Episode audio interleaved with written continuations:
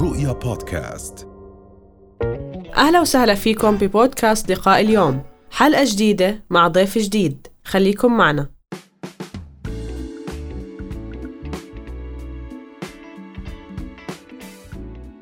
اليوم نحكي عن العدالة التصالحية وبالبداية خلينا هيك نقرب هذا المصطلح اللي هو يمكن موجود هذا الموضوع وموجود هاي العدالة التصالحية ولكن اليوم عم تاخذ هذا المصطلح وعم نسمع فيها بكثرة في آه، هاي الأيام. تحكي لنا شو هي بالضبط العدالة التصالحية؟ شكرا ستي. الحقيقة العدالة التصالحية هو نهج آه، وسياسة عقابية جديدة أنتهج في العديد من النظم التشريعية والنظم القضائية الموجودة في العالم.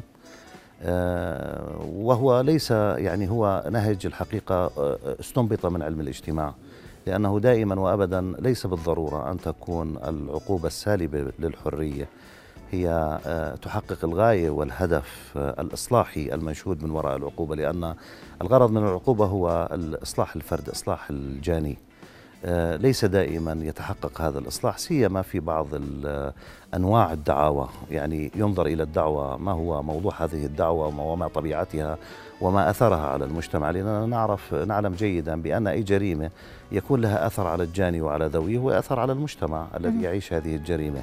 لكن ليس دائما الحقيقة أن أو ليس كافة الجرائم آه، يكون المجتمع قد آه، اهتز كيانه. بسبب هذه الجريمة. فلا بد من الولوج إلى آه، وسائل وطرائق أخرى يمكن أن يتحقق الإصلاح بعيدا عن العقوبة التقليدية اللي إحنا بنعرف فيها حجز الحرية والحبس وتعبئة دور الإيواء ودور الإصلاح والتأهيل بعدد مهول من بعض الدعاوى الحقيقة أسرية، بعض الدعاوى تتعلق بالأحداث، بعض الدعاوى آه، لبساطتها ولطبيعة العلاقة التي تربط آه، أو يرتبط بها الجاني والمجني عليه لابد من أن يكون هناك وسائلا وطرائقا أخرى يمكن اللجوء إليها وهو ما أخذ الحقيقة به المشرع الأردني. نعم. إذا اليوم بدنا نحكي عن آه، فلسفة الأخذ بالعدالة التصالحية بالتشريع الوطني بشكل عام في الأردن شو هي الفلسفة تبعتهم؟ الإصلاح. لأن لطالما أن الغرض الأساس والعنوان من العقوبة هو تحقيق العدالة وتحقيق الإصلاح والردع العام والردع الخاص فلذلك الفلسفة الأساسية التي ترتكز عليها آه، فكرة العدالة التصالحية يعني اليوم الجاني على سبيل المثال يعني يحتاج أحيانا أن يوجه سؤال إلى المجني عليه لماذا ارتكبت هذه الجريمة بحقي؟ ما هو الدافع؟ آه، ما هي الغاية؟ ما هي المصلحة التي تحققت لك من وراء ارتكاب هذا الفعل الذي يشكل جريمة؟ سيما في الجرائم التي تكون يعني داخل الأسرة. بين الأزواج أو بين الأبناء أو بين الآباء والأبناء من جهة. لذلك كان المشرع الأردني الحقيقة أول ما أخذ بهذا النهج وهذا الأسلوب والطريقة أخذوا في قانون الأحداث وأخذوا في في العنف الأسري. وهو قديم الحقيقة وليس بجديد. وإذا بدي أصل تاريخيا بدي أقول إنه ال ال يعني العدالة المنشودة كانت تتحقق آه، قبل أن يكون هناك تشريع وقوانين أيام القبائل وأيام العشائر في في في الدول في المناطق العربية العشائر العربية وفي منطقة الشرق بالمجمل. كان شيخ العشيرة أو شيخ القبيلة أو وجهاء المنطقة وحتى هذه اللحظة الحقيقة. يعني آه، يوائم بين الجاني والمجني عليه ويحقق الهدف المنشود وهي العدالة والإصلاح وهو أمر الحقيقة ليس بجديد. نعم. المشرع الأردني أخذ منذ منذ عهد بعيد الحقيقة العدالة الإصلاحية اليوم الحقيقة آه، عم تتحقق من خلال توسيع النطاق في في القانون العقوبات الأردني على وجه التحديد. يعني هذا هو الجديد الذي يعني أتى به المشرع آه، العقابي الأردني آه، وهو يعني منذ خمسة سنوات أو بهالمحيط أو ما يزيد يعني آه، بدأ يأخذ بفكرة توسيع إطار ونطاق العدالة التصالحية آه، في التشريع. ولأن المجتمع لا يستطيع أن يحقق هذه العدالة دون أن يكون هناك تشريعا حاميا وراعيا وموجها أو قابلا. يعني إذا ما كان في عندي نص بيسمح بذلك. لا أستطيع الولوج إلى هذه الطريقة. نعم. طيب إذا اليوم بدنا نحكي عن الفائدة يمكن من خلال حتى حديثك يعني يمكن نقدر أن نستخلص الفائدة ولكن بنحب أن نركز عليها. إذا بدنا نحكي عن الفائدة والغاية من آه، الهدف من وجود أيضا وراء تبني هذا التشريع. إذا بدنا نحكي قد إيه مهم أيضا على السلم المجتمعي. آه، يعني كل الدراسات الحقيقة آه، الدراسات على المستوى العالمي الدراسات الاجتماعية والدراسات القانونية الإحصائيات سواء على الصعيد الوطني في الأردن أو خارج أثبتت بأن آه، إيقاع العقوبة في بعض الأنواع الجرائم وحبس الحرية أو حجز الحرية لا يحقق الهدف والغاية وهو الإصلاح وهي الغاية السامية التي يرنو من ورائها المشرع ويرنو من ورائها المجتمع وهو يعني آه، إيقاع العقوبة بحق المجني عليه.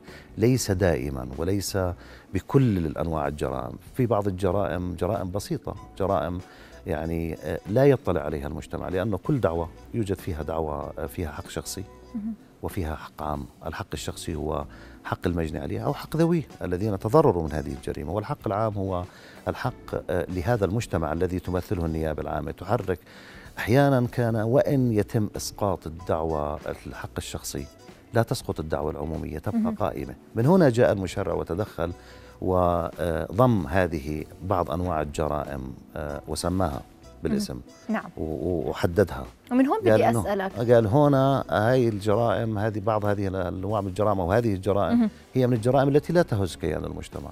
ولا تتحقق العدالة آه، المنشودة من وراء العقوبة. فلنلجأ إلى وسائل أخرى كما لجأت النظم التشريعية المقارنة والنظم القضائية المقارنة في الدول المتطورة والمتحضرة. فكان لنا الحقيقة يعني وهي الحقيقة المشروع بدأ من اللجنة الملكية تطوير القضاء الذي تشرفت بأن يعني كنت أحد أعضائها. آه، وهي لجنة تم تشكيلها من قبل سيدنا الله يطول بعمره.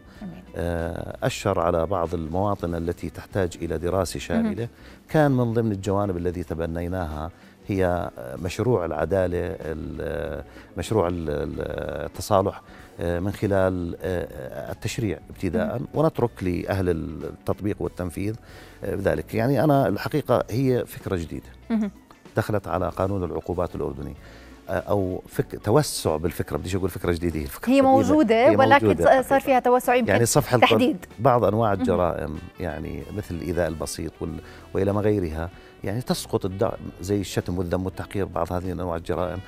أصلا كانت العدالة التصالحية موجودة وأنا بعتبر انه المشرع الأردني هو يعني سابق على أقرانه من التشريعات العالمية.